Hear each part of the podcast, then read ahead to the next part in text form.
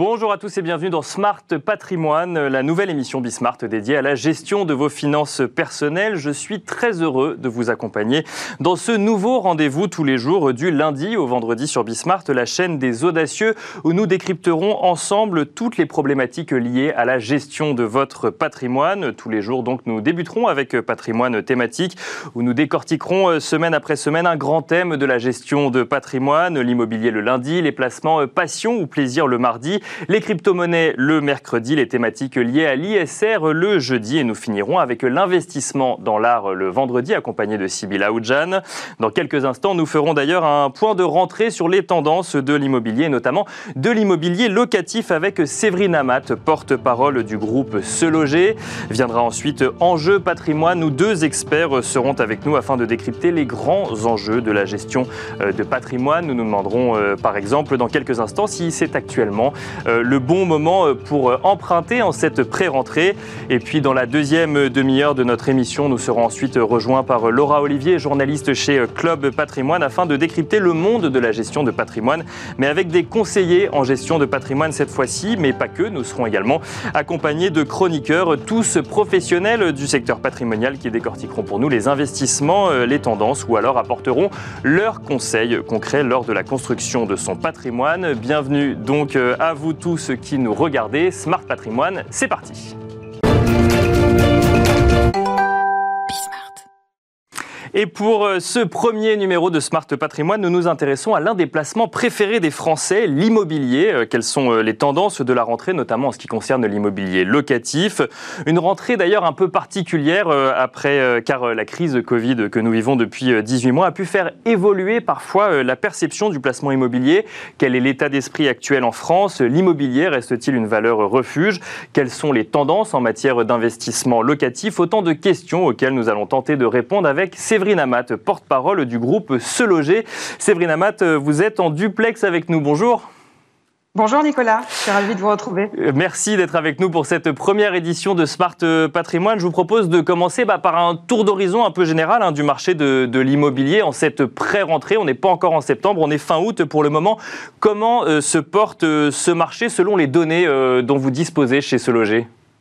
Alors Nicolas, globalement, on peut dire que c'est un marché qui est porté par l'attrait des Français, sans, euh, sans aucune euh, réticence là-dessus. C'est plus que jamais une valeur refuge hein, pour 80% des sondés euh, par l'étude de, de, ce loger. Depuis 2007, on sait que les taux d'intérêt sont ultra attractifs. Hein, au, au, dernier trimestre, euh, au, dernier au second trimestre 2021, en France, on parlait d'un taux moyen de 1,6 hors assurance selon Crédit Logement. la FNIM compte déjà à fin mars plus d'un million de transactions. Bref, c'est un marché qui est résilient, sans érosion à date. Néanmoins, parce qu'il y a toujours un mais dans les, dans les histoires, vous le savez mieux que moi, c'est un marché qui est en sous-offre. On a, et on note, nous, sur, euh, sur l'ensemble des plateformes immobilières, une baisse de plus de 10% de la publication des annonces sur les sites euh, immobiliers globalement. C'est un phénomène qui est encore plus prononcé sur les sites de particuliers. Il n'y a donc pas de marché parallèle entre particuliers. Les, euh, particuliers ont plus que jamais besoin des professionnels. C'est un attentisme qui est, qui latent, qui existe, euh, dû à une une petite peur, une petite souffrance vis-à-vis de, de l'avenir et des six prochains mois concernant la situation économique en France. Alors, dans, ce que vous nous dites, il y a, deux choses qu'on peut comprendre. C'est qu'il y a plus de demandes que d'offres, donc on imagine que ça peut avoir un impact sur les prix. Et puis peut-être qu'on fera un petit point après sur l'état d'esprit des investisseurs. Vous nous parlez de peur ou de crainte vis-à-vis de l'avenir. Mais déjà, en termes de, prix publiés sur la plateforme Se Loger, qu'est-ce que vous constatez euh, sur ce rapport entre demande et offre, euh, Séverine Amat alors, on constate, selon le dernier baromètre LPI Se Loger qui vient d'être publié en juillet, une hausse nationale de plus 4,1 points dans l'ancien et plus 3,1 points dans le neuf. Là, on, peut, on remarque aussi que dans la quasi-totalité des villes de plus de 100 000 habitants, la hausse est au moins égale à 5 C'est le cas de Rennes, Lyon, et Montpellier, et puis euh, qu'elle est même supérieure à 10% sur Aix-en-Provence, Nantes et Rouen, et enfin qu'elle dépasse les 15% à Angers, Metz et Strasbourg, des villes, vous l'avez noté euh, Nicolas, qui sont situées entre 1h30 et 2h en train de Paris, et qui restent pour la majorité d'entre elles en moyenne 70% moins chères que la capitale. Des villes aussi qui proposent des biens plus grands et ça, ça intéresse forcément les porteurs de projets qui depuis la crise de la Covid sont en recherche d'espaces. On le sait que ce soit des espaces intérieurs mais aussi extérieurs. Il faut savoir que pour un budget moyen estimé à 265 000 euros, ces villes moyennes proposent entre 10 et 30% de superficie en plus, à savoir un élément qui n'est pas négligeable pour les porteurs de projets. Mais alors ça veut dire, Séverine Amat, que ce qu'on a pu lire depuis, euh, depuis de nombreux mois maintenant sur le fait qu'avec euh, euh, la crise Covid, avec les confinements euh, successifs, un certain nombre de citadins et notamment, de Parisiens voulaient aller chercher plus de surface et plus d'espace. Là, vous le voyez concrètement, ça se traduit dans les chiffres et du coup, ça, ça, a comme impact de faire augmenter l'immobilier dans toutes les villes accessibles ou qui permettent en tout cas d'aller à travailler à Paris de temps en temps. Oui, c'est ce qu'on constate et la surface supplémentaire, que ce soit à l'intérieur mais à l'extérieur des biens, et aussi, élément très important, nouveau critère qui rentre en ligne de compte, c'est l'accès Wi-Fi, la fibre. Euh, il faut effectivement que ces biens soient fibrés euh, et qu'on ne soit pas dans des zones blanches pour permettre aux personnes qui vont acquérir ce bien de pouvoir télétravailler en toute sérénité. Alors, Séverine Amat, aussi, euh, les prix au sein de, des villes que vous nous avez citées, donc Rennes, Lyon ou Montpellier, si les prix ont augmenté, est-ce que ça veut dire que les prix à Paris ont baissé? Alors les prix à Paris sont loin d'être baissés. Vous savez que le plafond de verre est atteint. On parle de 11 400 euros à Paris. Euh, donc non, les prix bien évidemment à Paris ne baissent pas. Et, euh, du mètre carré en moyenne, c'est ce que vous voulez dire? Oui, c'est ça, 11 400 euros du prix du mètre carré en moyenne. Euh, voilà, ce sont plutôt les biens qui baissent, puisqu'on parle d'une offre qui est en récession, une offre qui se tend de plus en plus, et ce qui force en fait les porteurs de projets à s'orienter et à s'intéresser davantage vers les biens en petite et moyenne couronne. Alors, on va parler dans quelques instants d'investissement locatif. Juste avant, euh, Séverine Amat, euh, quelles informations avez-vous du côté de se loger sur l'état d'esprit des porteurs de projets? Alors, les porteurs de projets, vous savez, c'est une étude qu'on mène depuis huit ans maintenant. On est les seuls à la réaliser en France. On sonde tous les quatre mois euh, les personnes qui viennent sur nos sites, que ce soit Se Loger et Logikimo, et qui déposent une alerte et qui attendent de, nous euh, de leur pousser des annonces qui correspondent à leur critérisation idéale. Le dernier sondage date du mois de mai. Il a interviewé près de 3000 porteurs de projets ayant une acquisition en cours dans les six prochains mois. Et ce que révèle l'étude, c'est très simple, c'est qu'un acquéreur, même un vendeur sur cinq, pense désormais que le niveau de vie en France va s'améliorer. Donc, il y a une espèce d'optimisme qui est latent, et ça, c'est plutôt bon à savoir pour la, profession immobilière, euh, et un sentiment, en fait, qui est encore plus exacerbé euh, du côté des investisseurs. On sait aussi, au travers de notre étude, de notre enquête d'opinion, euh, qu'il n'y a pas de baisse des prix qui est ressentie à court terme, que ce soit par les acquéreurs pour 55% d'entre eux ou par les vendeurs pour 51% d'entre eux. Même les investisseurs, et je finirai là-dessus, ne pensent pas que les prix vont baisser aussi, puisqu'ils sont même 53%, donc un pourcentage supérieur aux acquéreurs et aux vendeurs, à estimer que la baisse des prix n'aura pas lieu.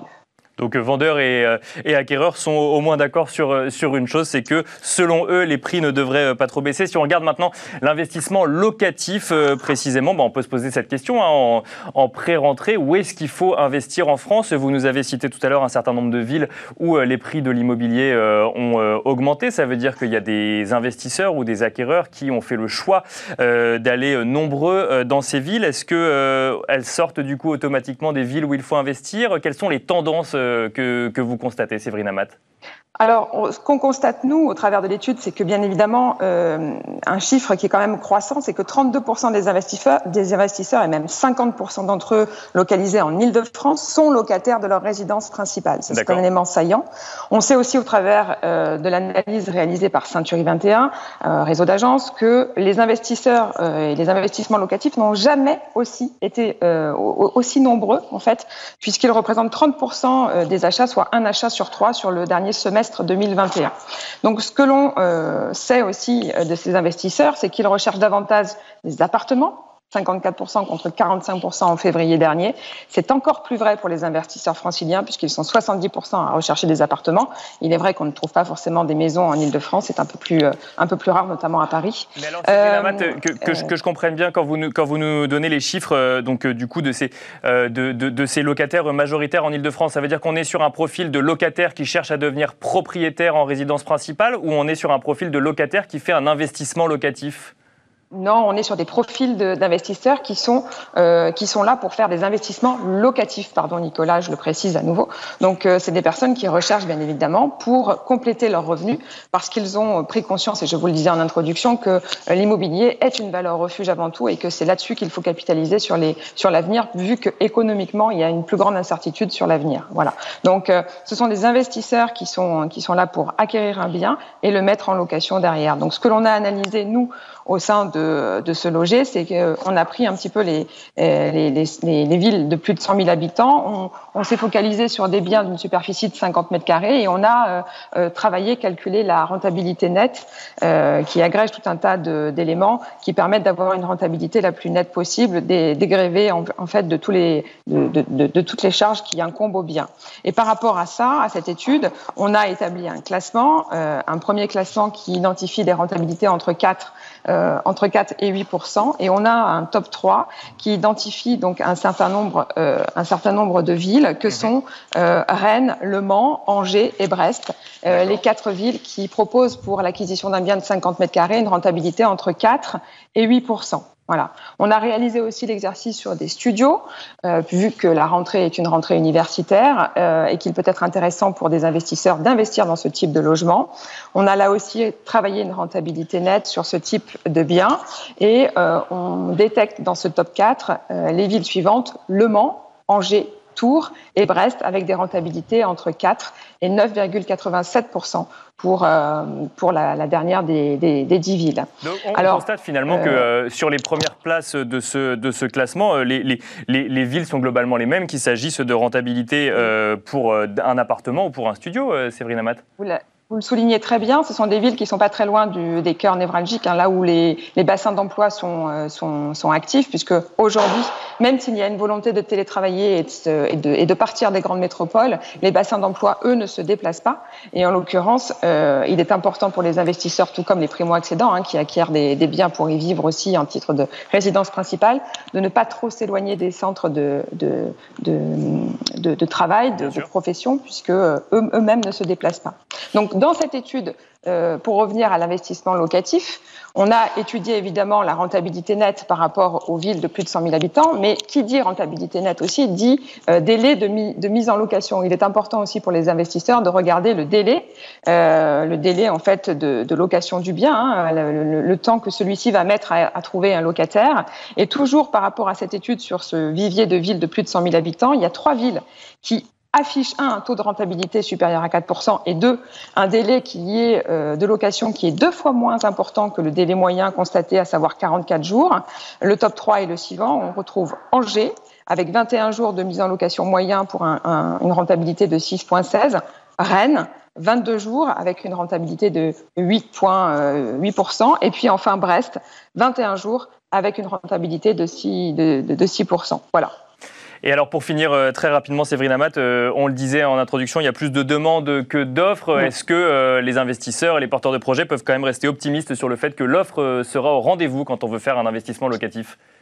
Eh bien, Nicolas, ce sera un petit peu le mot de la fin. C'est ce que redoutent un petit peu les investisseurs, effectivement, mais que ce soit aussi les porteurs de projets plus globalement, que ce soit les acquéreurs et les vendeurs, parce qu'il faut savoir que les vendeurs sont aussi, pour 64% d'entre eux, des acquéreurs derrière.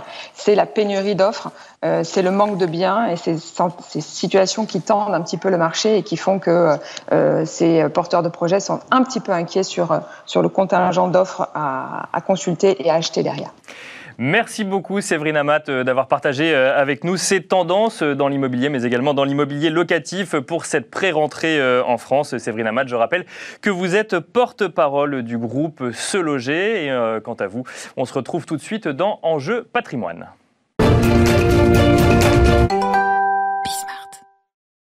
C'est parti pour Enjeu patrimoine et nous restons dans le domaine de l'immobilier puisque nous allons parler de crédit immobilier et plus précisément de l'évolution des taux d'intérêt, des taux d'intérêt qui n'ont pas réellement euh, bougé au mois de juillet par rapport au deuxième trimestre 2021, à en croire en tout cas les chiffres communiqués par les banques.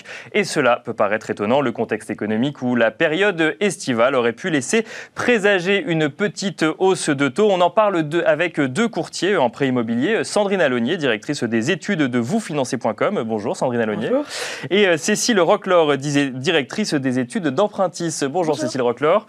Bienvenue euh, sur ce plateau. Merci de venir y partager euh, vos expertises. Je vous propose de commencer avec vous, Sandrine Alonier, et bah, de faire un point global hein, finalement sur la situation actuelle des taux d'intérêt. Des taux d'intérêt qui étaient à 1,06% à la fin du deuxième trimestre 2021 et on constate en juillet 1,05%. C'est en tout cas ce que vous transmettent les banques. Comment est-ce qu'on peut expliquer ce taux historiquement bas? Aujourd'hui Alors, il y a plusieurs raisons. C'est que déjà, le crédit immobilier, ça reste pour les banques le meilleur moyen de capter des nouveaux clients. D'accord. Donc, elles veulent prêter euh, et elles sont prêtes à le faire à des taux très bas parce qu'elles ont toutes cette même stratégie. Pourquoi? Parce qu'il y a énormément de liquidités dans l'économie française. Hein. Après la crise du Covid, les gens ont beaucoup épargné. Et donc, toutes les banques doivent placer leurs liquidités. Soit elles le font auprès de la Banque Centrale Européenne, mais ça a un coût, mhm. puisqu'il y a un taux de dépôt de moins 0,5%.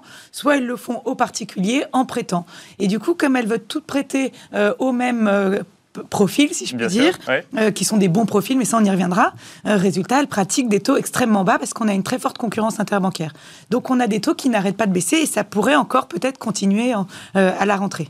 Cécile Roclor, je disais en introduction, la période estivale, parfois ou même souvent, laisse présager une petite hausse de taux parce que bah, les banques ont déjà octroyé suffisamment de crédit et puis comme les gens partent en vacances, du coup on se dit que bah, si on augmente un petit peu les taux, il y aura un petit peu moins de monde qui, vont, qui cherchera à emprunter. Là, c'est pas le cas. Pourquoi Ça veut dire que du coup, euh, même cet été, euh, comme nous le disait euh, Sandrine Alonier, les banques ont envie de prêter toujours? Oui, tout à fait. Alors c'est vraiment atypique. Hein. Normalement, l'été, effectivement, on a une remontée des taux, vous l'évoquiez. Là, cette année, pas du tout. Alors même qu'un banquier sur deux est en vacances comme nous, la volonté d'accompagner les projets de crédit immobilier, de continuer à réaliser des objectifs. Le, crédit immobilier, c'est l'outil de conquête d'un nouveau client. Hein. Vous, vous n'allez pas conquérir de nouveaux clients avec de l'épargne ou avec des produits d'assurance, c'est avec le crédit immobilier. Donc il y a une forte volonté d'accroître les parts de marché. Et puis on a quelque chose d'un peu atypique cette année aussi parce que les banques nous le disent, on en avait encore la semaine dernière au téléphone, euh, qu'elles sont en train déjà de préparer 2022 et elles veulent pas louper le coche. Donc dès aujourd'hui, elles continuent à baisser leurs taux. On a même des annonces de futures baisses des taux euh, qui pourraient arriver dans les, les semaines à venir, voire même les quelques jours qui arrivent. Mais donc ça veut dire que euh, si, si, on se pose la question de savoir si c'est le bon moment pour emprunter, vous nous dites ah bah, attendez finalement une semaine ou deux, c'est ça? Non, parce que les écarts seront pas majeurs aujourd'hui en, taux les plus bas pratiqués par les banques. Vous êtes à 0,56% sur 15 ans, vous êtes à 0,7% euh, sur 20 ans. On a une banque sur deux qui pratique des taux inférieurs à 1% sur 20 ans. Mhm. Donc aujourd'hui, les conditions sont idéales. Les petites baisses qu'on va avoir vont correspondre à certains profils, à certaines banques qui veulent être plus agressives et se repositionner. Donc aujourd'hui, elles sont très bonnes. Elles vont bouger légèrement, mais rien de, de, très impactant sur les projets. Vous pouvez dès aujourd'hui réaliser votre projet, clairement. Parce que c'est vrai que Sandrine Alonier, euh, on, peut se poser la question quand on voit des taux aussi bas de la rentabilité du crédit immobilier euh, pour, pour une banque. Donc en fait, ce que vous nous dites, c'est que c'est avant tout ce qu'on pourrait appeler un produit d'appel. Finalement, ça permet de capter en fait euh, capter un épargnant et ensuite de, du coup la rentabilité se fera sur d'autres produits que le crédit immobilier. Voilà, en fait, euh, le, crédit immobilier est pour les banques le placement de liquidité qui offre le meilleur couple rendement-risque. Alors c'est vrai que ça rapporte peu, mhm. euh, mais c'est aussi très peu risqué, puisqu'en France, on a le taux de défaut sur les crédits immobiliers qui est le plus faible d'Europe, c'est moins de 1% des crédits qui ne sont pas remboursés. Donc c'est vrai que pour les banques, c'est finalement très sûr, et en plus, elles prêtent quand même majoritairement au beau profil. Hein. Il faut être en CDI de préférence, il faut avoir 10% d'apport, euh, donc elles ne veulent pas prêter un montant supérieur à la valeur du bien, donc elles restent quand même malgré tout très prudentes. Et c'est peut-être ça euh, qui va être un petit peu le bémol qu'on risque d'avoir sur la fin d'année, c'est que on pourrait avoir des conditions d'octroi qui pourraient légèrement se durcir euh, à cause des recommandations du Haut Conseil de stabilité financière, puisqu'en fait tout ça est quand même euh, très bien géré. Hein. On surveille bien que les banques prêtent bien à des gens qui sont capables de rembourser. Donc pour revenir à votre question, oui certes sur le crédit immobilier en tant que tel, elles dégagent quand même très peu de rentabilité au moment de la mise en place du crédit, mais elles veulent capter la relation principale hein, euh, du client, c'est-à-dire qu'elles veulent que le client domicilie ses revenus, elles veulent avoir une vraie relation avec les clients. Euh, quand c'est un jeune couple, et c'est vrai que c'est des profils prisés par les banques parce qu'ensuite ils vont avoir des enfants, leur ouvrir des livrets d'épargne. Donc en fait, on va être là au début de leur vie, euh, de leur vie d'épargne tout simplement. Au moment où les gens sont peu bancarisés. Et c'est là que vraiment le crédit immobilier va être ensuite rentable pour la banque. Et puis il y a aussi le sujet de l'assurance. Parce qu'évidemment, sur l'assurance de prêt, là, elle dégage plus de rentabilité, je vous rassure. Même s'il y a différentes lois, effectivement, qui permettent de choisir son assurance euh, par la suite. Vous évoquiez le Haut Conseil pour la stabilité financière. Effectivement, les conditions ont légèrement évolué sur les conditions d'octroi de prêt. Je, crois, si je ne dis pas de bêtises, que maintenant il faut entre 10 et 20 d'apport pour, enfin, obligatoire finalement pour pouvoir avoir accès à un prêt. Mais il y a également le pourcentage d'endettement. les banques le pratiquaient déjà, mais maintenant c'est 35% maximum en fait de la capacité, enfin de capacité d'endettement que peuvent avoir que peut avoir un profil. Vous parliez de la qualité également des profils. Est-ce que ça veut dire que finalement, euh, le, prêt euh, coûte peu cher pour un emprunteur, que pour les très bons profils voilà, on a quand même un peu un marché à deux vitesses entre ceux qui peuvent emprunter et le font vraiment à des conditions euh, records et extrêmement mhm. avantageuses, on l'a dit, euh, et les autres qui malheureusement sont exclus du crédit. Alors c'est moins le cas cette année, hein, il y a eu quand même de la détente, mais l'année dernière, en plein confinement, évidemment, les artisans, commerçants, chefs d'entreprise euh, dans une économie à l'arrêt ne pouvaient plus emprunter. Là, cette année, ça s'est un petit peu détendu. On peut aller en effet jusqu'à 35% d'endettement, ce qui est quand même beaucoup. Bon, certes, il faut un peu d'apport, mais voilà, le souci qu'il y a, c'est que euh, certaines banques sont allées jusqu'à 39, 40% d'endettement. C'est normal puisque c'était des beaux profils avec un bon reste à vivre. Mais le Haut Conseil de stabilité financière a dit attention, en septembre, il pourrait y avoir des sanctions pour les banques qui ont été un peu trop larges et qui, dans l'euphorie de la reprise économique de 2021, ont un, un peu trop prêté. Donc c'est ça qu'on va vraiment devoir surveiller de près euh, en cette rentrée. Cécile Roclor, euh, bah, même question sur du coup les recommandations du Haut Conseil pour la stabilité financière, parce que c'est vrai que Sandrine Alonier l'évoquait, les banques peuvent avoir tendance à, ne prêter qu'aux bons profils et du coup à se laisser porter par ces profils dont on sait qu'ils vont pouvoir euh, rembourser. Le fait de mettre une limite, euh, est-ce que ça limite simplement l'euphorie ou est-ce que ça peut être, euh, du coup, ça peut, ça peut également avoir un impact sur ces profils qui sont un peu moins bons pour, pour les conditions des banques? Alors forcément, hein, le, principal élément d'un crédit, c'est de rassurer la banque sur votre capacité à rembourser sur 15, 20, 25 ans, même si on sait que la moyenne de durée de détention d'un crédit immobilier, c'est plutôt 8 ans. Maintenant, les banques ont, euh, grâce au HCSF, une enveloppe euh, dérogatoire pour euh, sortir de ces critères de 35% de taux d'endettement, mais aussi de durée, hein, puisque le HCSF a, recommandé que les crédits soient faits sur 25 ans et pas plus, sauf si vous êtes dans le cadre d'une construction, et là, vous allez avoir deux ans de différé possible en plus de ces 25 ans.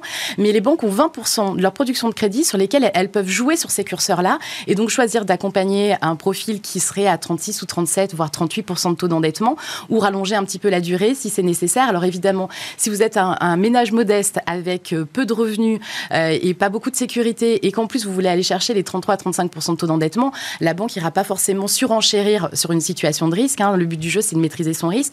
Mais aujourd'hui, elles ont 20% d'enveloppe supplémentaire où elles peuvent sortir de ce cadre et ça permet d'accompagner beaucoup de ménages, même des ménages euh, moins haut de gamme. Aujourd'hui, on, peut vraiment trouver un crédit immobilier assez facilement.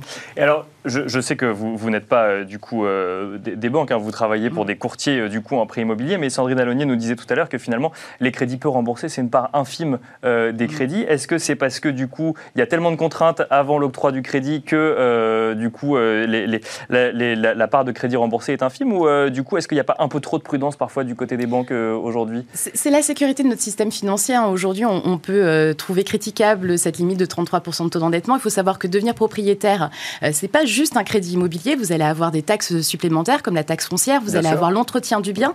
Et tout ça, ça nécessite des marges de manœuvre budgétaires. C'est aussi pour ça que les banques, elles sont très regardantes à la capacité d'épargne mensuelle. Si vous êtes dans un budget trop serré et vous n'arrivez pas à mettre de l'épargne de côté, ça veut dire qu'au moindre aléa sur votre bien, vous allez être en difficulté sur le paiement. Donc effectivement, il y a des, marges de, de précaution qui sont prises par les banques et les institutions financières, mais elles sont aussi pour le bien de l'emprunteur. Donc Sandrine Alonier, finalement, euh, donc, bah, tout, tout, est question de confiance hein, vis-à-vis de, la banque. Aujourd'hui, on est dans un bon moment pour emprunter. Euh, je parle de manière plus générale, c'est-à-dire qu'on voit les taux baisser, euh, on entend autour de nous les gens nous dire bah oui c'est le bon moment, l'argent coûte pas cher, il faut y aller, il faut y aller. Bon, personnellement, ça fait deux ans que j'entends ça et ça continue finalement à baisser encore un petit peu. Donc on peut se poser la question de savoir quel est un bon moment ou pas un bon moment. Aujourd'hui, si je comprends bien, c'est le bon moment d'emprunter du moment qu'on a un bon profil. voilà, c'est ça. Mais c'est vrai que l'impact de la baisse des taux euh, de 0,10, de 0,20, elle n'a pas vraiment un énorme impact sur la mensualité. Ça va être quelques dizaines d'euros. Non, je pense qu'aujourd'hui, si on a un projet immobilier, si on a la volonté de changer de vie, puisque c'est vrai qu'on a aussi dans un, on est dans un marché qui explose, euh, parce que les gens euh, ont des changements de projet de vie. Donc, si on a ce projet de vie, il faut bien y réfléchir, puisqu'en effet, on s'engage sur sur une durée longue, que les prix de l'immobilier sont quand même assez élevés, donc il faut bien choisir son bien pas se retrouver en difficulté si on change d'avis. Euh, mais si on a un projet immobilier, oui, c'est le bon moment, parce qu'il faut pas aussi oublier, et c'est ça aussi qui porte le marché, c'est que euh, la réforme des retraites n'a pas encore été faite, et on a tous besoin de préparer notre retraite, et l'immobilier, c'est le moyen de préparer sa retraite, euh, d'agrandir son patrimoine, de se constituer un patrimoine, et le faire aujourd'hui à ces niveaux de taux-là, on amortit rapidement la valeur du bien, Bien sûr, euh, oui. même si le coût du crédit est bas, c'est c'est vrai que c'est important, mais c'est surtout qu'on amortit rapidement. Donc c'est vraiment un vrai levier euh, pour devenir propriétaire ou pour agrandir son patrimoine. Finalement, l'immobilier, c'est le seul placement pour lequel la banque accepte de vous prêter euh, une somme d'argent pour le réaliser. Donc ça, euh, c'est aussi ça qui porte le marché. Donc c'est le bon moment et c'est pas 0,10, 0,15 de taux qui changeront. En ce moment, les banques veulent encore prêter, Elles- même si elles ont euh, réalisé leurs objectifs de production de crédit ou sont sur le point Bah, de le faire. c'était la elles question que j'allais vous de poser. prêter davantage et notamment au bon profil puisque tout le bonus, tout ce qui est bon à prendre, elles le prennent. Là, on est, on est dans une reprise économique, donc les banques ont de nouveau davantage confiance dans l'avenir. Et c'est aussi pour ça qu'elles acceptent de prêter. Donc c'est vrai qu'aujourd'hui, c'est le bon moment, les banques veulent prêter, euh, les acheteurs sont là, il y a en effet ce souci de pénurie de biens, mais on peut dire que globalement, tous les voyants sont au vert.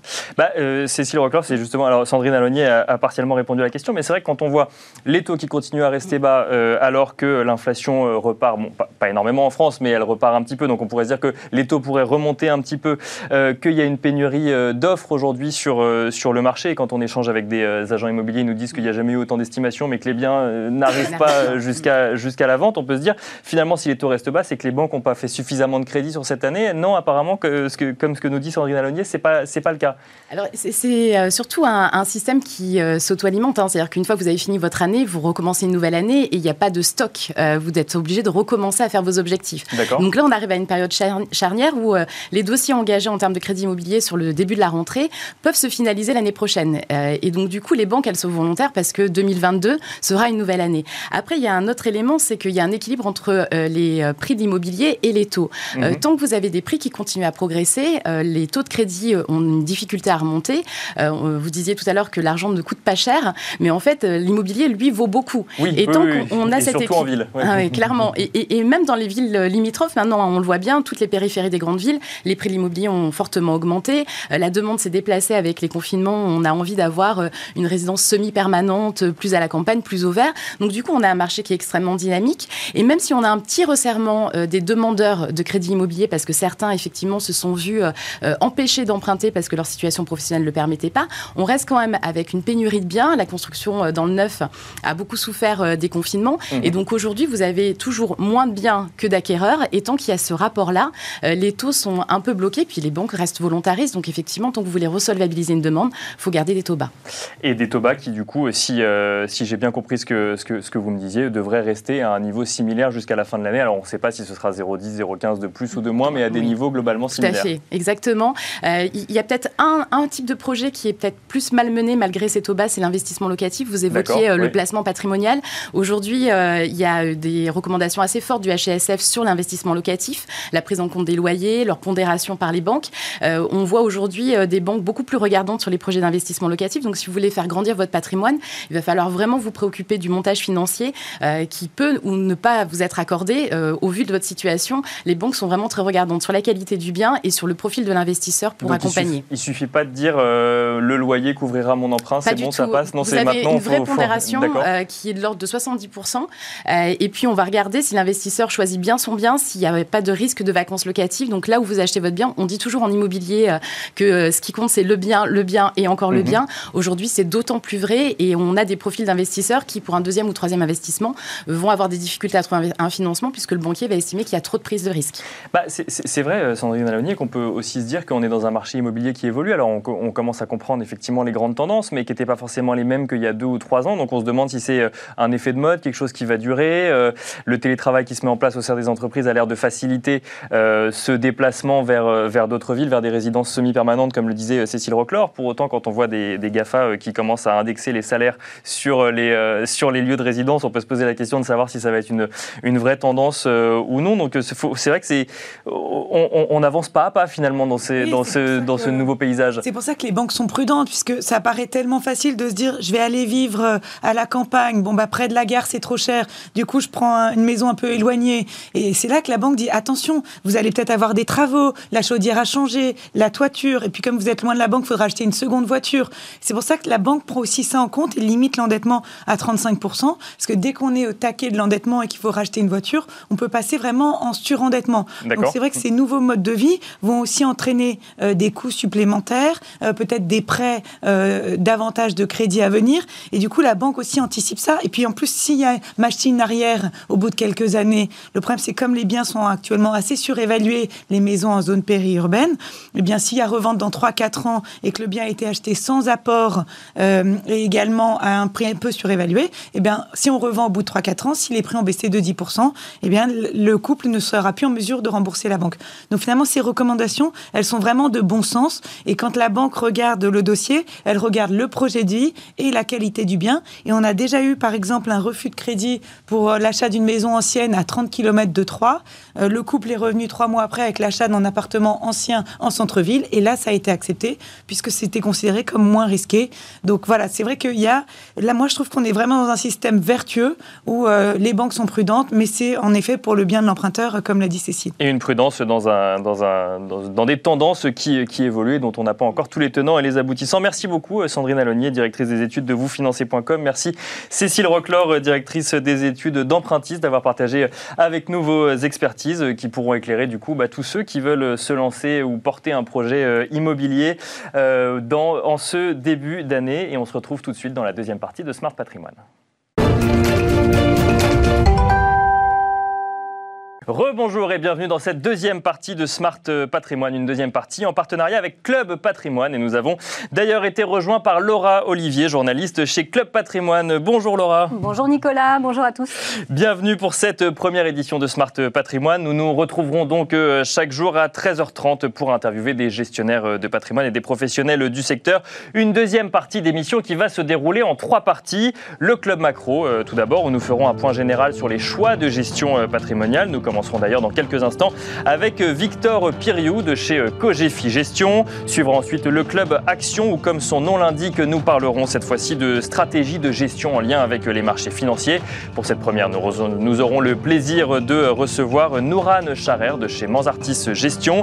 Et puis en fin d'émission, le club expert vous présentera les parties pris d'experts du secteur patrimonial. Et c'est Marc Faber, conseiller en gestion de patrimoine chez LBF Patrimoine, qui se pliera à l'exercice pour ce premier numéro de Smart Patrimoine. Bienvenue donc à ceux qui nous ont rejoints et tout de suite on se retrouve dans le Club Macro.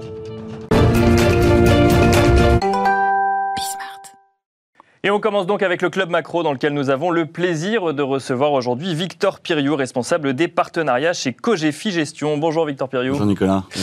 Bonjour Alors euh, Cogefi Gestion, c'est trois stratégies de gestion, euh, action diversifiée ou euh, taux euh, crédit. Euh, on peut peut-être commencer là en cette euh, pré-rentrée, Victor Piriou, bah, peut-être sur un bilan hein, depuis le début de l'année. quel bilan vous pouvez faire des, des, six premiers mois, enfin maintenant sept, voire bientôt huit premiers mois de l'année, avant de vous projeter sur la fin de l'année? Euh, on a eu vraiment une année 2020 qui a été compliquée et on a vraiment vu la gestion active euh, et les convictions des gérants qui se sont euh, qui se cristallisées par rapport aux performances. Donc on a vraiment vu un, vrai écart entre différentes stratégies et différentes pensées. 2021, ça a été c'est une bonne année pour pour la majorité des, euh, la majorité des, des, des gérants d'actifs. Euh, c'est une année qui est extrêmement volatile. C'est une année où on voit arriver euh, euh finalement euh, de la volatilité, des incertitudes, mais tout va très très vite et on a une accélération de, de du schéma de, des, des, schémas boursiers finalement qui, qui se met en place. Et donc c'est ultra intéressant pour les gérants et pour les gérants de conviction comme nous d'apporter nos stratégies, donc d'apporter nos résultats qui soient bon ou avec un peu plus ou moins bon. ou moins bon et, mais on va y arriver et de toute façon c'est sur le long terme donc euh, c'est une année extrêmement intéressante à tout point de vue. Alors au fait de, de la gestion euh, active vous êtes plus euh, quoi cette année? Value croissance quels sont vos secteurs préférés? Nous alors j'aime pas le, le, mot value j'aime pas le mot croissance on a toujours parlé de là depuis le début de l'année on parle de, de rotation stylistique de rotation sectorielle de rotation de tout ce que vous voulez. En fait ce qui est extrêmement intéressant depuis le début de l'année, c'est qu'on a tous les secteurs d'activité, tous les segments de marché qui ont augmenté et sûr, euh, qui, ont, qui ont été chez la valeur. Nous, on est plus dans la qualité, et la qualité, finalement, c'est acheter ce qu'on comprend, mais aussi acheter ce que le marché comprend. C'est ça que ça veut dire la qualité? Euh, la qualité, c'est des boîtes finalement qui, euh, qui, ont des, qui, qui, ont des fondamentaux extrêmement solides et qui ont pu euh, euh traverser les crises. On peut avoir de la value de qualité, comme on peut avoir de la croissance de mauvaise qualité. nous, on achète des boîtes qu'on comprend, on achète des boîtes qui ont des stratégies qui sont s'inscrivent dans la durée, qui ont des cash flows récurrents, qui ont une rentabilité importante et euh, dont le business model est compris à la fois par les consommateurs et à la fois par les actionnaires. Mais si je comprends bien, ça veut dire que vous êtes sur des horizons de placement plutôt longs et que quand on voit l'économie se réouvrir ou alors les valeurs du tourisme chuter, c'est pas le moment de faire des réallocations particulières? Alors, si, il faut être ultra stratégique, mais le seul danger aujourd'hui des marchés financiers, c'est la volatilité et la liquidité. Euh, mais en premier point, la liquidité. La volatilité, finalement, si vous avez un horizon de placement sur le long terme, bah, je prends à chaque fois cet exemple avec Laura, c'est euh, peu importe la hauteur des vagues, si la qualité de l'équipage est, est, bonne et que la structure du bateau est, euh, est, solide, vous allez arriver à bon port. Donc, soyons confiants dans nos choix et comprenons ce qu'on achète. Et, et, oui, il y a de la volatilité, oui, il y a des nouvelles modes qui arrivent. On parlait des bancaires avec, avec Laura juste avant. on parle aussi du pétrole. Euh, le pétrole n'a jamais été aussi, euh, euh, les, sociétés pétrolières et gazières n'ont jamais été aussi rentables. Pourtant, le marché ne le comprend pas et il n'y a mhm. pas une revalorisation des cours, des, mhm. cours aujourd'hui.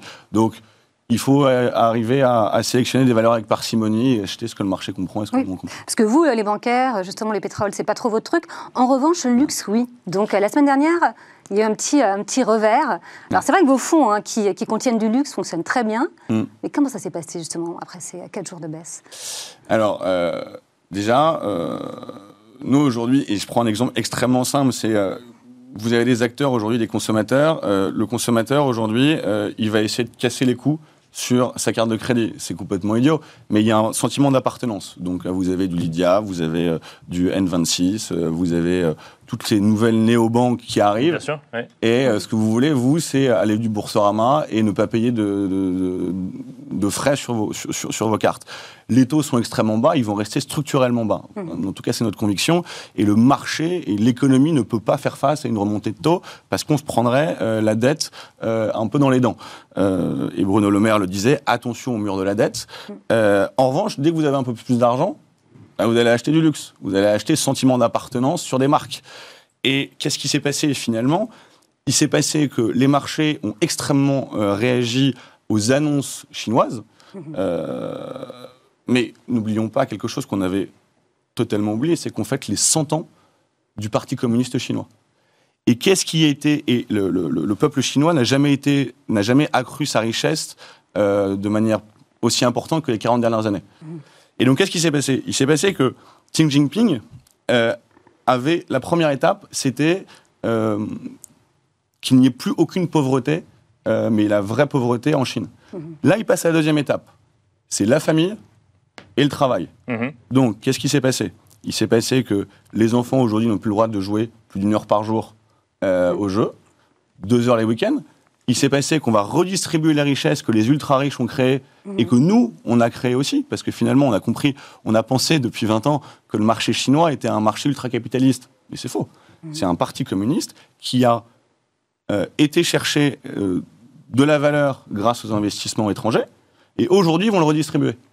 Donc, le marché a su réagir, probablement, mais on reste avec des fondamentaux qui sont extrêmement importants sur le luxe et qui continueront à avoir des relais de croissance. Et on le voit bien avec un exemple, par exemple, ultra idiot, mais Hermès. Hermès a sorti des rouges à lèvres. Donc ça permet d'aller chercher une autre, un autre pan de consommation. Mais le marché surréagit ou le marché euh, finalement corrige après euh, un mois et un mois et demi de hausse euh, continue pendant, pendant l'été pour aller près, près, de son, enfin en tout cas le CAC 40 près de son, son plus haut historique. C'est une surréaction ou c'est juste une, une, correction dans une hausse qu'on comprenait plus, plus forcément? Alors oui, effectivement, les, résultats d'entreprise étaient très bons, mais on pouvait se demander quand même si, si jusqu'où allait aller cette hausse. Là, on voit finalement que quelques annonces chinoises la, la, Fed qui décide de, réduire son, euh, son soutien à l'économie américaine, bon, c'était pas une surprise, mais bon, euh, voilà, il y, a quand même eu effectivement une, le, le, le, fait de, lire les minutes de la Fed qui, qui a enfin, accentué finalement ce, sujet-là. Surréaction ou euh, simplement correction normale dans, dans la vie du, du CAC 40, Victor Piriou Correction normale. Correction normale, Il faut savoir que c'est l'été. Il y a peu d'acteurs aujourd'hui. On, on, revient avec les acteurs qui arrivent sur le, sur, le marché. Euh, alors, euh, la Fed, c'était déjà inscrit dans les résultats. Hein. Vous avez vu les taux, il n'y a pas eu de mouvement. Euh, en revanche, ouais, il, y avait un stress qui était, qui était assez important sur les marchés. Et voilà, c'est le déclencheur qui a fait qu'on a respiré. Et c'est une très bonne chose parce que, justement, vous en parliez, il y a des mouvements à faire. Euh, et donc, on va pouvoir aller se repositionner sur euh, certaines, certaines valeurs ou certains pans de, de, la société euh, et, et, continuer notre travail de gérant d'actifs.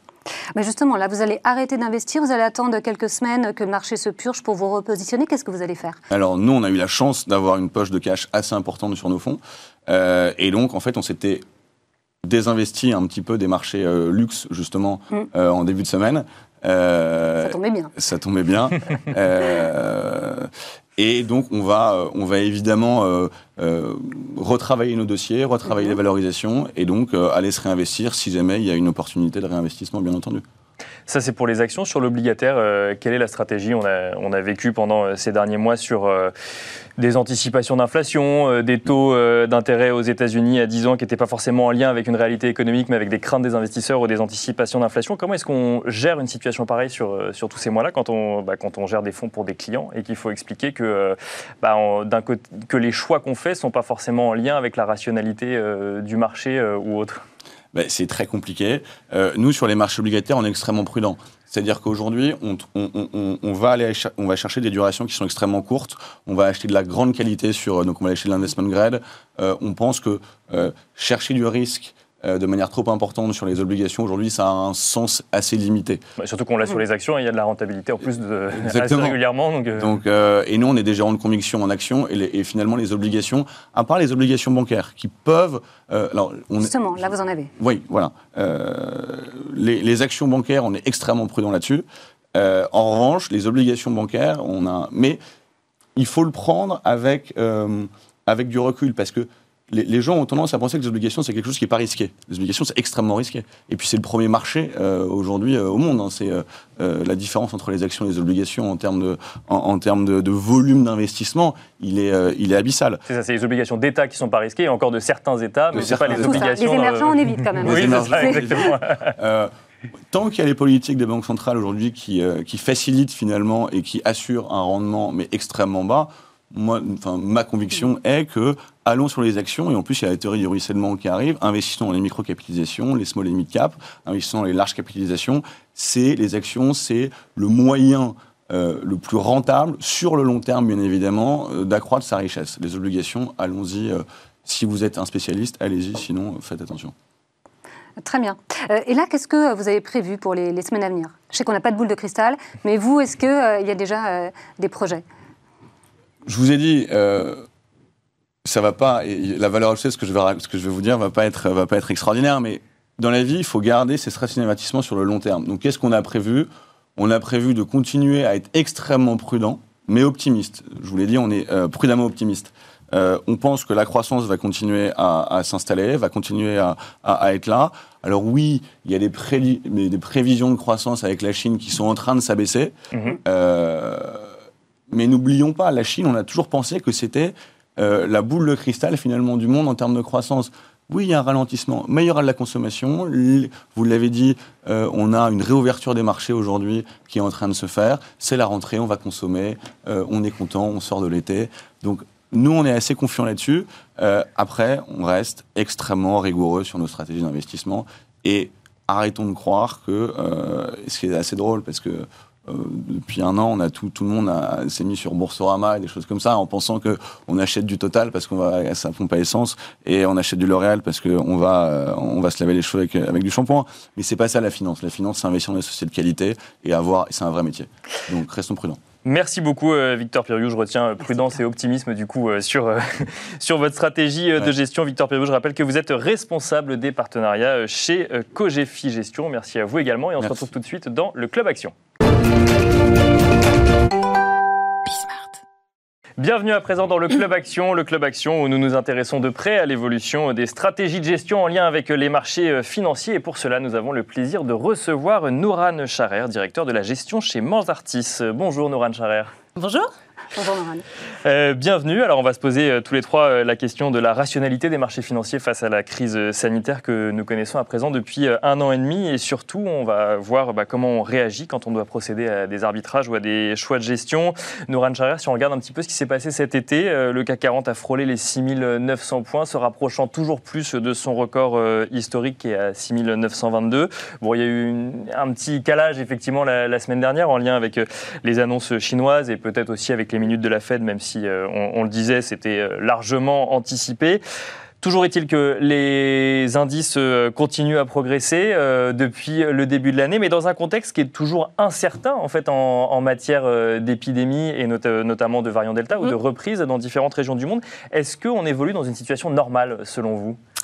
Je pense que vous avez euh, raison et c'est légitime aujourd'hui de se poser la question de la rationalité des marchés, puisque quand on regarde, et c'est ce que vous disiez, les marchés actions qui ont battu euh, des records historiques, notamment aux États-Unis ou, euh, ou même en Europe, quand on regarde les niveaux de valorisation, sont des niveaux de valorisation qui sont extrêmement élevés, mmh. quelles que soient finalement les métriques de valorisation qu'on regarde en absolu, quand on regarde sur le marché euh, européen, on se paye sur les bénéfices à peu près 18 euh, fois contre un historique à 14 fois. Donc c'est relativement élevé. Et c'est pareil euh, aux États-Unis. Donc cette question de la valorisation, je dirais qu'il y a quand même deux remarques à faire. La première, c'est que la valorisation, normalement, s'analyse dans, dans l'environnement de marché actuel. Donc aujourd'hui, si on regarde la valorisation relative par rapport au marché obligataire, mhm. on reste sur une valorisation qui est plutôt attractive. Là, on analyse la prime de risque. Et la prime de risque est attractive, en tout cas en Europe. Mm. Donc ça, c'est la première chose. La deuxième chose, c'est que quand on parle de rationalité des marchés, il faut regarder aussi ce qui se passe sur les fondamentaux économiques. Regardons ce qui se passe du côté des indicateurs économiques, que ce soit du côté de l'offre ou du côté de la demande. Donc quand on regarde la production industrielle ou euh, les ventes au détail, on a euh, rattrapé, voire dépassé les niveaux pré-pandémiques. C'est exactement la même chose du côté des entreprises. Quand on regarde la publication, la période de publication de résultats du deuxième trimestre, qui a été de très très bonne facture, on voit effectivement que la plupart des secteurs, enfin beaucoup de secteurs en tout cas, pour ne citer le luxe, la technologie, les secteurs cycliques mhm. comme les secteurs de la chimie ou les secteurs industriels, qui ont dépassé les niveaux de croissance pré-pandémique, qui ont largement dépassé d'ailleurs les bah, niveaux de croissance pré-pandémique. Donc finalement, tout va mieux qu'avant. En fait, les marchés ne euh, sont pas si irrationnels que ça, parce qu'il y a quelques d'ailleurs, il y a quelques secteurs qui n'ont pas boursièrement dépassé les niveaux de début 2020. Donc là, on va retrouver tous les secteurs qui sont encore perturbés par cet environnement et par ces, restrictions sanitaires. On va retrouver le voyage et loisirs, on va retrouver euh, les valeurs bancaires, les utilities, les télécoms, etc. C'est des secteurs qui ont pas, euh, qui affichent pas des niveaux de valorisation qui sont des niveaux de valorisation très forts. Donc la question de la rationalité des marchés, on est dans des marchés, je trouve, qui sont plutôt rationnels, euh, mais par contre, on peut être surpris par cette vigueur de la reprise, cette, par cette vigueur de la reprise économique dans, dans, pas mal de, d'activités, de, de, domaines d'activité. Alors après, on n'est pas, on n'est pas dans un environnement et dans un, environnement très complètement paisible, non, parce qu'il y a des zones d'inquiétude et vous l'avez dit. Il n'y a pas de lien entre, euh, la, euh, entre euh, crainte sanitaire et crainte économique. je regardais par exemple pour les, vous parliez des publications d'entreprises, 87% des entreprises du S&P 500 qui publient des résultats supérieurs aux attentes. Alors pour le premier, pour le premier trimestre, on pouvait se dire bon bah les attentes étaient suffisamment basses pour les dépasser. Pour le deuxième trimestre, on commence à se dire mais en fait c'est des entreprises qui vont presque mieux qu'avant euh, la pandémie. Oui, parce qu'en fait, la pandémie a accéléré en fait des thématiques de croissance, euh, comme on en parle beaucoup, hein, la digitalisation de l'économie, et on voit bien que certaines entreprises dans le secteur de la technologie ont gagné deux voire trois années de développement euh, futur. Donc ça, c'est quand même quelque chose qui se retrouve dans la valorisation des marchés, qui se retrouve dans les performances euh, financières sur certains secteurs. Donc le marché est en partie rationnel, même si, attention, sur le deuxième semestre, on peut avoir quand même quelques éléments d'inquiétude et peut-être que cette vigueur de la reprise, ces surprises euh, sur l'activité économique pourraient être peut-être un petit peu grévées par l'environnement qu'on connaît, avec notamment le, le timing du tapering qui est quand même difficile difficile euh, d'anticiper, ou alors euh, en fait avec cette reprise de, de, l'épidémie qui, qui, qui, euh, qui limite en fait la visibilité qu'on peut avoir sur les marchés. Alors, la Chine adopte son RGPD. On sait aussi qu'ils ont les, les, riches dans le viseur.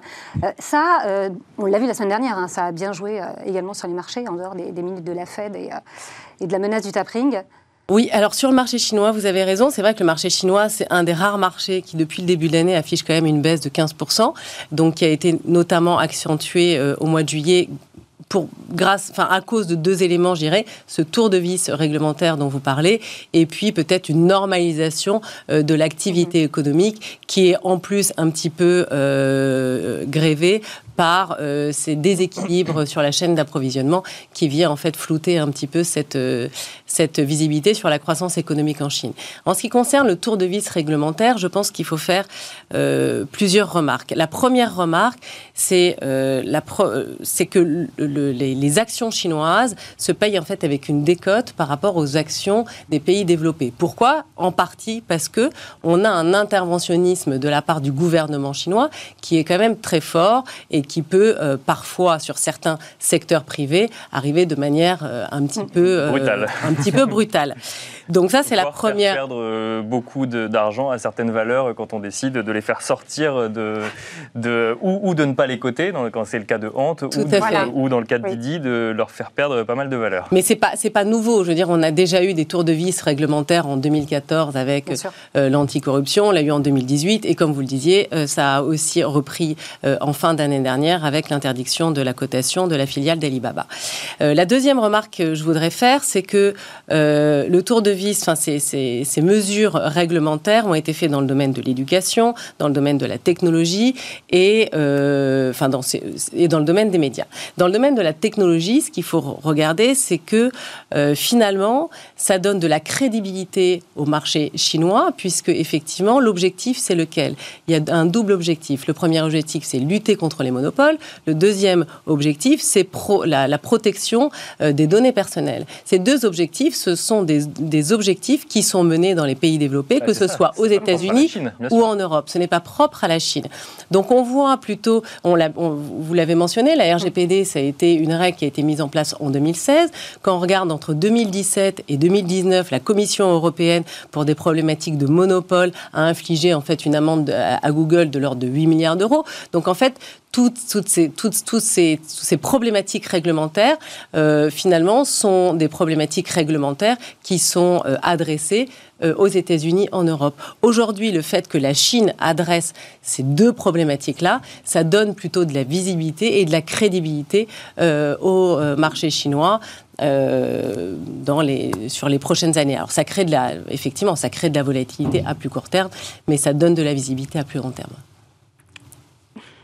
Ça donne de la visibilité à plus long terme. Bon, on pourra finir là-dessus. C'est vrai que c'est quand même, euh, quand même intéressant de remarquer que le, cette annonce en fait fait euh, bah, crée des craintes en fait sur les marchés européens, alors que finalement les Chinois ne font dans ce cas précis que ce que les Européens et les Américains essayent de faire, avec un peu plus de difficultés finalement parfois de réguler euh, Google, Facebook euh, ou, ou, Amazon. Bah là, les Chinois effectivement montrent que ils y arrivent avec un peu plus de facilité. C'est plus brutal effectivement, donc ça surprend un peu plus, mais finalement ils ne font rien de plus que ce que font déjà les, les, les régulations européennes. Les régulations. Alors après dans d'autres dans, domaines, dans le, dans le domaine de l'éducation c'est vrai que euh, la mesure peut être un peu surprenante, mais euh, je pense qu'elle rentre dans la volonté du gouvernement chinois d'améliorer en fait euh, la, fécondité, j'allais dire, en fait le taux de démographie, la démographie en Chine, parce qu'effectivement, quand ils ont abandonné la politique de l'enfant unique, on voit bien en fait que ça n'a pas repris et que en fait les Chinois n'ont pas n'ont pas amélioré en fait. Voilà. Pourquoi? Parce que effectivement, parce que l'éducation coûte cher. Mm. Donc c'est une manière pour le gouvernement chinois en fait d'améliorer peut-être la démocratie cette situation. cette situation Merci beaucoup euh, Nora Necharer d'avoir partagé avec nous euh, votre expertise du coup bah, sur cette euh, actualité financière et notamment des marchés actions. Nora Necharer, je rappelle que vous êtes directeur de la gestion chez Manzartis. Merci à vous également et on se retrouve tout de suite dans le Club Expert.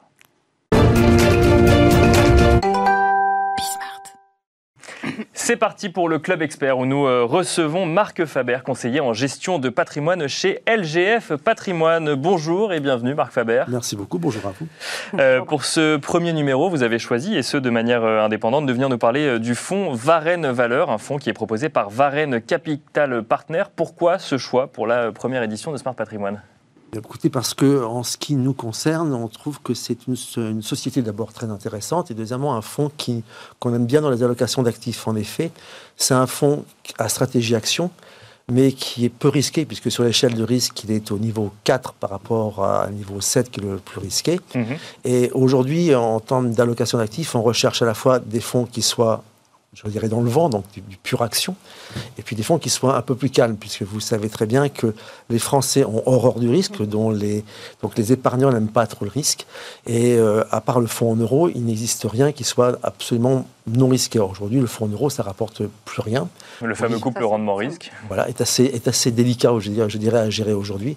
Donc ce que l'on recherche, c'est à la fois de pouvoir prendre du risque, mais d'atténuer ce risque. Et il se trouve que le fonds euh, Varenne Valeur permet d'atténuer ce risque, tout en ayant des actions et en oubliant un peu les obligations. Il faut en avoir des obligations, je sais que vous en parlez, vous en parlez assez souvent, mais les obligations deviennent un tout petit peu dangereuses, tout simplement parce que les taux sont bas. Euh, aujourd'hui, on craint plutôt on va dire, de la, taux ondulée sur les taux, une légère remontée, et dès que les taux remontent, les obligations n'aiment pas trop.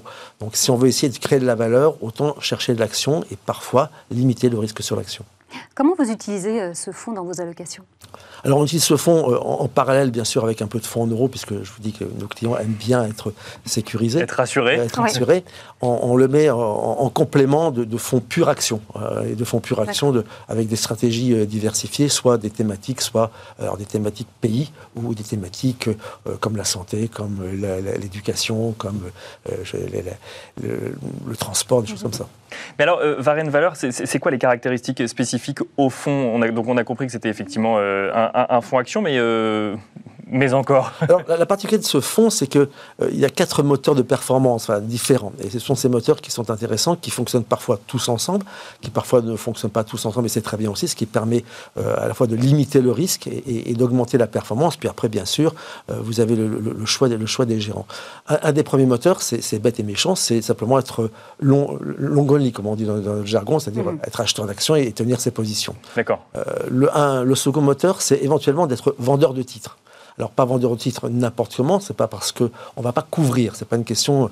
Euh, j'ai du Stellantis et de l'autre côté je vais je vais vendre du Renault ou inversement, c'est mhm. pas du tout ça. C'est euh, après après analyse, ce qui est intéressant, c'est qu'ils ont leur propre analyse des schémas en interne, donc ils se disent voilà. Ça vaut peut-être la peine, cette action ou cette société est un peu trop chère. Je pense que momentanément ou durablement, euh, il va y avoir quelque chose qui sera un peu négatif sur cette société et peut-être on peut se mettre vendeur. Voilà. Euh, ils ne le font pas du reste à chaque fois. Euh, ça, c'est le deuxième moteur de performance. Le troisième moteur, c'est ce qu'ils vont appeler des situations spéciales. Par exemple, les fusions-acquisitions, ils y vont toujours lorsqu'il y a euh, non agressif. alors, parfois c'est intéressant, parfois il faut le faire, parfois il ne faut pas le faire. Et enfin, le dernier moteur, c'est de la couverture. et cette couverture, on a vu, a très très bien fonctionné par exemple en mars 2020, ou fonctionne aussi lorsque les, marchés, les marchés baissent brutalement, parce qu'ils ont un budget de couverture et ils le gardent quoi qu'il advienne. Et, l'ensemble, je dirais, de, de, cette recette un petit peu fait que pour nous, ça fonctionne bien, même relativement très très bien. Et même si le fonds est un peu, un peu volatile, in fine, la performance est bonne. Et ce qui est intéressant aussi, c'est qu'in fine, en dépit de cette légère volatilité, on reste sur le niveau 4 de risque. D'accord. Et en termes justement de performance euh, en termes de performance, on ne va pas du tout se plaindre pour l'instant et pourvu que ça reste, je dirais, dans, cet état-là. On est depuis le début de l'année au-delà des 10%, mais je dirais que c'est magique. Nous, on est très contents si ça fait 7% tous les ans. Nous sommes ravis. Je rappelle qu'au bout de 10 ans, ça double le capital. Donc, euh, arrêtons là-dessus. Mais surtout, c'est qu'ils euh, ont un, très, un excellent choix de stock picking actuellement. Euh, et ça, c'est pas nouveau. La société du reste n'est pas nouvelle. Euh, ce fonds existe depuis plus de dix ans. Et si on tient compte du track record, c'est plutôt très intéressant. Et c'est pour ça qu'on l'étudie, on l'étudie depuis longtemps. Et eh ben, ce sera euh, le mot de la fin, euh, Marc euh, Faber. Donc, merci de nous avoir présenté ce fonds. On aurait pu avoir plein d'autres questions hein, sur, sur, ce fonds, mais du coup, vous nous l'avez présenté succinctement pour ensuite donner l'occasion à d'autres de vous poser un petit peu plus de questions. Marc Faber, je rappelle que vous êtes conseiller en gestion de patrimoine chez LGF Patrimoine. Merci beaucoup. Merci à vous. merci également, Laura, d'avoir été à mes côtés pour cette deuxième partie d'émission. C'était un plaisir d'animer Smart Patrimoine à vos côtés. Euh, je vous dis euh, à bientôt pour de nouveaux conseils du coup en gestion de patrimoine et surtout je vous donne rendez-vous demain pour un, un nouveau numéro de Smart Patrimoine.